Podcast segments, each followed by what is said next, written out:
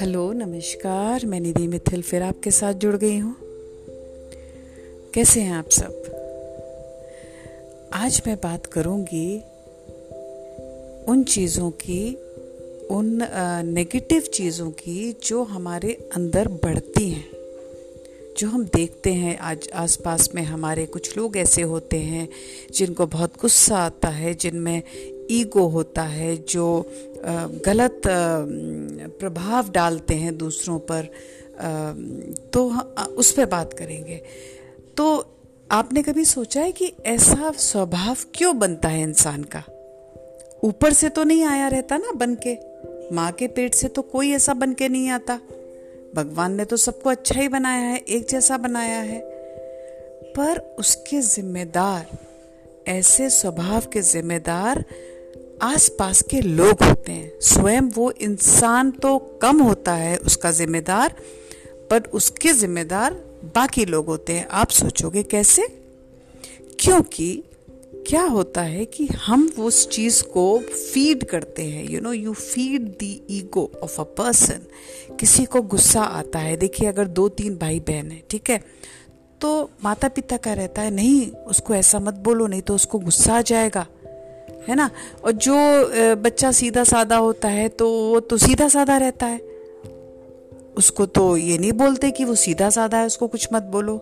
हाँ बट गलत बातों के लिए ज़रूर ऐसा बोला जाता है।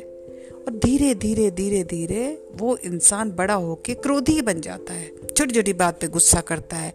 फैमिली वाले उसे डर डर के रहते हैं। फिर उसकी शादी होती है। शादी के बाद उसकी पत्नी को वो भुगतना पड़ता है। उसके बच्चे को भुगतना पड़ता है।